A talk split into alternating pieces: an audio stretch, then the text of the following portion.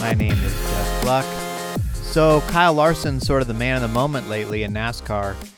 Gosh, he is so fun to watch. I was sitting up there at Bristol uh, watching him lead that race, uh, the first 202 laps, and then work through traffic and try to get his way back up there, trying to work the high line in, even though I was rooting for the bottom only for, for much of that race.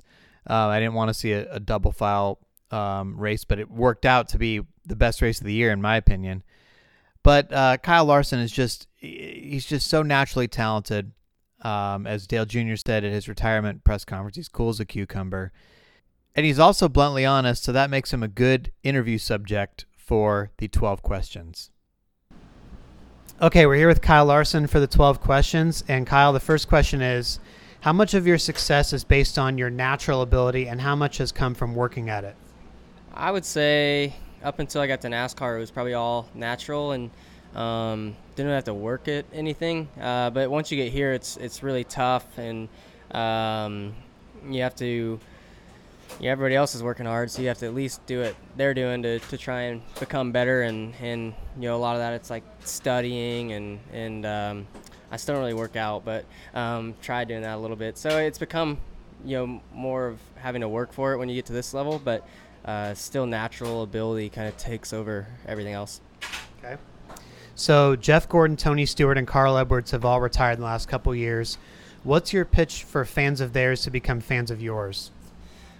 Um, well, I, I'm very similar to, well, I guess all of them kind of have an open wheel background. So, um, that that I've got that going for me. But um, yeah, I mean, I'm kind of a throwback racer. Uh, you know, where I'll race anything as long as I'm allowed to. Um, and I would love to race every day of the week if I could. So um, I would say I'm one of the only real racers left out here. So uh, that's that that could be my pitch, as I'm the the last true racer. Okay, well that's a very promising pitch, really. Um, what's the hardest part of your job away from the racetrack? Hardest part of my job, um, probably our season's so long and our weeks are so short. Um, so that there's so much stuff that you want to get done uh, during the week, and, and it's hard to accomplish all that. Um, there's lots of times you know where I see what my friends are doing, uh, where I would love to be doing what they're doing. Um, but you know, our our weekends are kind of our weekdays, and our weekdays are our weekends, where it's opposite of everybody else in the world. So, um, I would say that part of it's probably the toughest part. Okay. So let's say a fan spots you eating dinner. You're at a nice restaurant. Should they come over and approach you for an autograph or no? Yeah, I mean, I think as long as our main dish isn't on the table, I think you can definitely come over. Uh, I'm not like a, a, germaphobe or anything either, so I'm not uh, afraid to shake hands, and as long as they're a decent looking human being. So uh, yeah, but I would say as long as our main dish isn't on the table, feel free to come over. Okay, so as long as the guy doesn't have like flies circling around him or something like that, it's okay. Yeah, if it's not like 105 degrees outside, uh, so as long as you're not like sweaty and greasy, you can come over and, and I'll shake your hand. Okay, no sweat. Um, what's a story in NASCAR that doesn't get enough coverage? Uh, I think um, I think I think you guys all cover the sport uh, very well, um, good and bad. Like there's some stuff that probably shouldn't be covered that gets covered, uh, but I think um, I wish I would see more good stuff about sprint car racing rather than all the negative stuff because that's some of the purest form of racing, but all we see are the, the or all the media kind of covers as the negative. So um, I wish that, yeah, I wish that we would get more of the the exciting part of it and, and the how it develops great race car drivers. So rather than the the tragedies. Right, that's true. I mean, the media sees the the danger headlines. That's you know, the the mainstream media doesn't cover it every week. They see the danger, they see the accidents, and then that gets written up. Yeah, and I mean, it's easier to uh, get people to read your post when you have a, a title that is, uh, you know, touching a negative topic rather than, um, oh, there was an awesome race in Illinois this weekend. Uh, it's easier to get somebody to kind of click on your link when it's got something negative in it. So I wish there was more positive stuff about the sprint cars. Who is the last driver that you texted? Uh, probably probably Stenhouse or, or Denny. I think we're actually in a group text about golf. So, uh, probably those two. How's your golf game? My golf game is really bad. Those two are, are really good. Uh, Denny shot a 74 yesterday, so two over par, and, and Ricky was five over par. So, um, yeah, they're they're good. I wish I could be like 10 strokes better than I am, but I shot 101 yesterday. There's no shame in that. Uh, do you consider race car drivers to be entertainers? Uh, I don't. I, I mean, I guess we are in a way, but I don't like think of myself as an entertainer. I think there's some other drivers that do think of themselves as entertainers. Um, but for me, I just racing is like uh, my love and my hobby more than anything. I know it's my job, but I just kind of do it that fun. Um, but at the same time, I guess we are entertainers. We're in front of big audiences, you know, live at the track and on TV as well. So, yeah, I mean, I guess we're entertainers, but I don't think, I don't, I don't try to entertain. I guess outside the car. That makes sense. Uh, what is your middle finger policy on the racetrack? um, so, I, I don't feel like I normally give the middle finger uh, to um, a lot of people, but um, if you're like four seconds off the pace and you're multiple laps down and you hold me up, uh, you're probably gonna get the middle finger. Um, thankfully, it's not anybody. There's no good drivers that ever really get the finger. So, um, yeah, I, I would say that's kind of my middle finger policies. just don't hold me up. Okay, so it's reserved for the scrubs, basically. Yeah, I- yeah, I guess you could say that. Those are my words. If you're if anybody's going to get mad about that, uh, some drivers keep a payback list in their minds. Do you also have a list for drivers who have done you a favor and you want to repay that?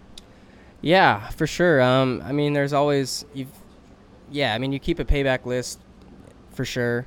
Um, but then yeah, you you've got a, a list of guys that you probably don't race as hard because, uh, yeah, I think of like a Matt Kenseth or somebody. You know, he's uh, a veteran and and understands give and take, and I've learned a lot of from him of of when's the right time to be aggressive and when not to be. So yeah, you got guys like him where you can, you know, if they're faster and you just kind of let them go, and then you know they repay the favor later in the race, and um, but then when it gets down to the end of it, you can race really hard. So yeah, there's uh, I would say most of us young guys are probably not the best at, at the whole give and take thing, but um, we can learn a lot off of those guys. Who is the most famous person you've had dinner with? Uh, I mean, probably Danica.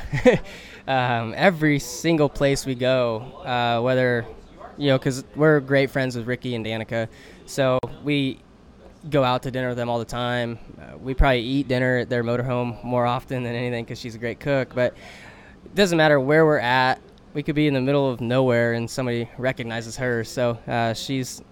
it's funny too because you know they'll they'll see her and not have a clue who Ricky and I are. So uh, it's pretty funny. So yeah, I would say she's probably the most famous person I've had dinner with, and um, I know I know she uh, likes being noticed out in public too. So it probably makes her feel good that she's the the famous person with us.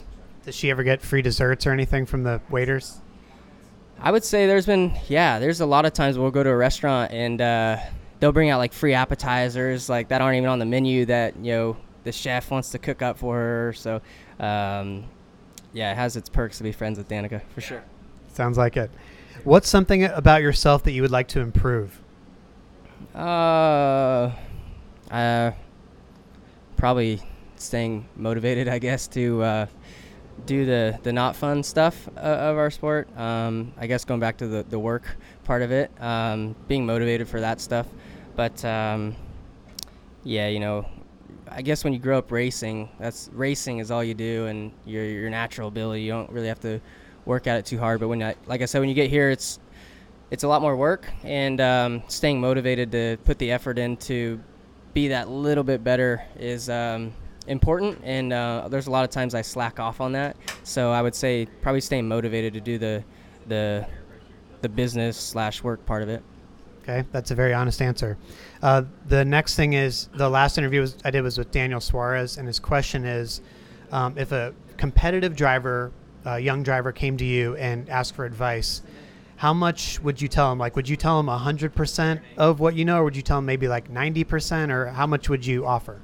I always try and be extremely honest um, whenever anybody asks me anything. And, and, honestly, there's not a whole lot of people that uh, go around asking for advice. I guess it would be the young guys. Um, like Homestead last year, I had, I felt like half the truck series calling me, uh, trying to figure out how to get around uh, Homestead because uh, I go really good there. Um, and I remember last Atlanta, uh, I was extremely fast in practice uh, before qualifying because I was running a different line in one and two, and uh, Kyle Busch was asking me, you know, how how hard I would run up there and, and why I split the seams and stuff like that. And um, yeah, I mean, I gave him honest answer, and, and he got the pole, and and uh, I think I was, yeah, I qualified bad. So, um, but yeah, I I'm always extremely honest. I know. I think coming from a dirt background, it's it's it's easier for us to be honest. Where I think in the people who grew up pavement racing, uh, where you know, it seems like pavement racers are a lot more secretive than than dirt racers. The next interview I'm doing was with Elliott Sadler. Um, do you have a question I can ask him? Um, like he's been around, seen it all, uh, in every series really. Um, I feel like the average age has gone down a lot lately in, in every series. So, kind of how has he seen that the style of racing's changed with the the average age going down? Well, thanks for joining us. Thank you. So yeah, I hope you enjoyed that. I had fun talking to Kyle Larson. It's always uh, interesting what's going to come out of his mouth because I don't even know if he's if he knows he's being that blunt. You know, he just sort of s- says it and doesn't seem to worry that much, and that could really be a good quality going forward as NASCAR tries to build personalities uh, in the wake of Dale Earnhardt Jr.'s departure, along with Tony Stewart, Carl Edwards, Jeff Gordon. One shout out this week I want to give, and that is to Jeff Smith. Jeff actually became a patron back in January. Somehow I overlooked his shout out. So when I was talking on uh, the 12 questions last week about giving shout outs, he emailed me and said, Hey, uh, I'm not sure I ever heard my name. So if there's anybody else out there that's in that situation, let me know um, if I owe you a shout out and didn't give you one. I have a list of everybody who I've given a shout out to and what episode it was on, so I can go back and look if I missed you. But anyway, Jeff, sorry about that. He's been waiting for a long time for that. Hope it was worth the wait. Tomorrow, there's a social spotlight interview with Brennan Poole, and it's very interesting because he's a vlogger, which is a video blogger for those of you who don't know, on YouTube. He's really trying to make this vlog thing work. And uh, we talked a lot about his struggles with that and his efforts to try to make it something that can really help NASCAR in some ways because there's really not anybody like that out there. So we'll talk about that more tomorrow. And then, of course, Richmond International Raceway is this week, and I'll be there at that race. So that's all for now, and we'll talk to you tomorrow.